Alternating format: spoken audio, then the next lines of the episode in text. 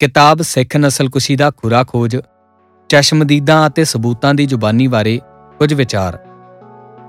ਨਵੰਬਰ 84 ਦੀ ਸਿੱਖ ਨਸਲਕੁਸ਼ੀ ਦੀ ਭਾਰਤ ਵਿਚਲੀ ਥਾਵਾਂ ਦੀ ਨਿਸ਼ਾਨਦੇਹੀ ਅਤੇ ਇਸ ਨਸਲਕੁਸ਼ੀ ਦੇ ਸੁਭਾਅ ਨੂੰ ਬਹੁਤਾ ਨੇੜਿਓਂ ਜਾਣਨ ਦੇ ਇੱਛੁਕ ਪਾਠਕਾਂ ਲਈ ਇਹ ਕਿਤਾਬ ਬਹੁਤ ਹੀ ਸਹੀ ਸਰੋਤ ਬਣਦੀ ਹੈ ਇਸ ਕਿਰਤ ਦੇ ਲੇਖਕਾਂ ਦੀ ਬਾਰੀਕ ਔਰ ਲਗਨ ਵਾਲੀ ਮਿਹਨਤ ਨੇ ਇਸ ਕਿਤਾਬ ਨੂੰ ਸਟੀਕ ਦਸਤਾਵੇਜ਼ ਵਜੋਂ ਦਰਜ ਕਰਵਾ ਦਿੱਤਾ ਹੈ।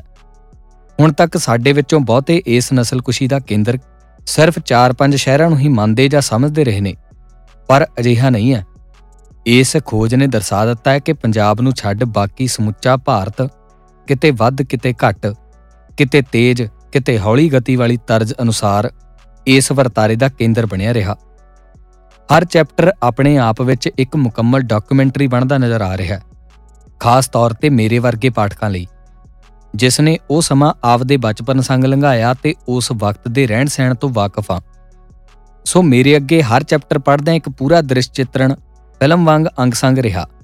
ਸਭਨਾ ਰਾਹਾਂ, ਥਾਵਾਂ ਦਾ ਜਾ ਜਾ ਕੇ ਵੇਰਵਾ ਲਿਆ। ਚਸ਼ਮਦੀਦ ਵਿਅਕਤੀਆਂ ਤੋਂ ਤੱਥ ਇਕੱਠੇ ਕੀਤੇ। ਸੰਬੰਧਿਤ ਸਰਕਾਰੀ ਔਰ ਗੈਰ ਸਰਕਾਰੀ ਫਾਈਲਾਂ ਨੂੰ ਪੜਤਾਲਿਆ।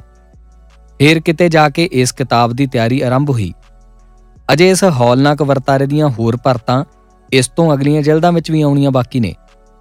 ਇਸ ਮੁਸ਼ਕਲ ਭਰੇ ਤੇ ਵਡੇਰੇ ਕਾਰਜ ਲਈ ਜਿੱਥੇ ਕਿਤਾਬ ਦੀ ਲੇਖਕ ਜੋੜੀ ਸਰਦਾਰ ਗੁਰਜੰਡ ਸਿੰਘ ਬੱਲ ਅਤੇ ਸਰਦਾਰ ਸੁਰਜੀਤ ਸਿੰਘ ਸਦਰਕੋਟ ਸ਼ਾਬਾਸ਼ ਦੇ ਹੱਕਦਾਰ ਨੇ, ਉੱਥੇ ਹੀ ਇਸ ਦੇ ਪ੍ਰਕਾਸ਼ਨ ਅਦਾਰੇ ਵਿਵੇਕਗੜ ਪ੍ਰਕਾਸ਼ਨ ਦੀ ਵੀ ਪਿੱਠ ਥਾਪੜਨੀ ਬਣਦੀ ਹੈ ਪਾਠਕ ਅਜਹੀਆਂ ਕਿਰਤਾਂ ਦੀ ਹੌਸਲਾ ਅਫਜਾਈ ਕਰਨ, ਇਹ ਸਾਡਾ ਨੈਤਿਕ ਫਰਜ਼ ਵੀ ਬਣਦਾ। ਹੈ ਰਾਜਪਾਲ ਸਿੰਘ ਸੰਧੂ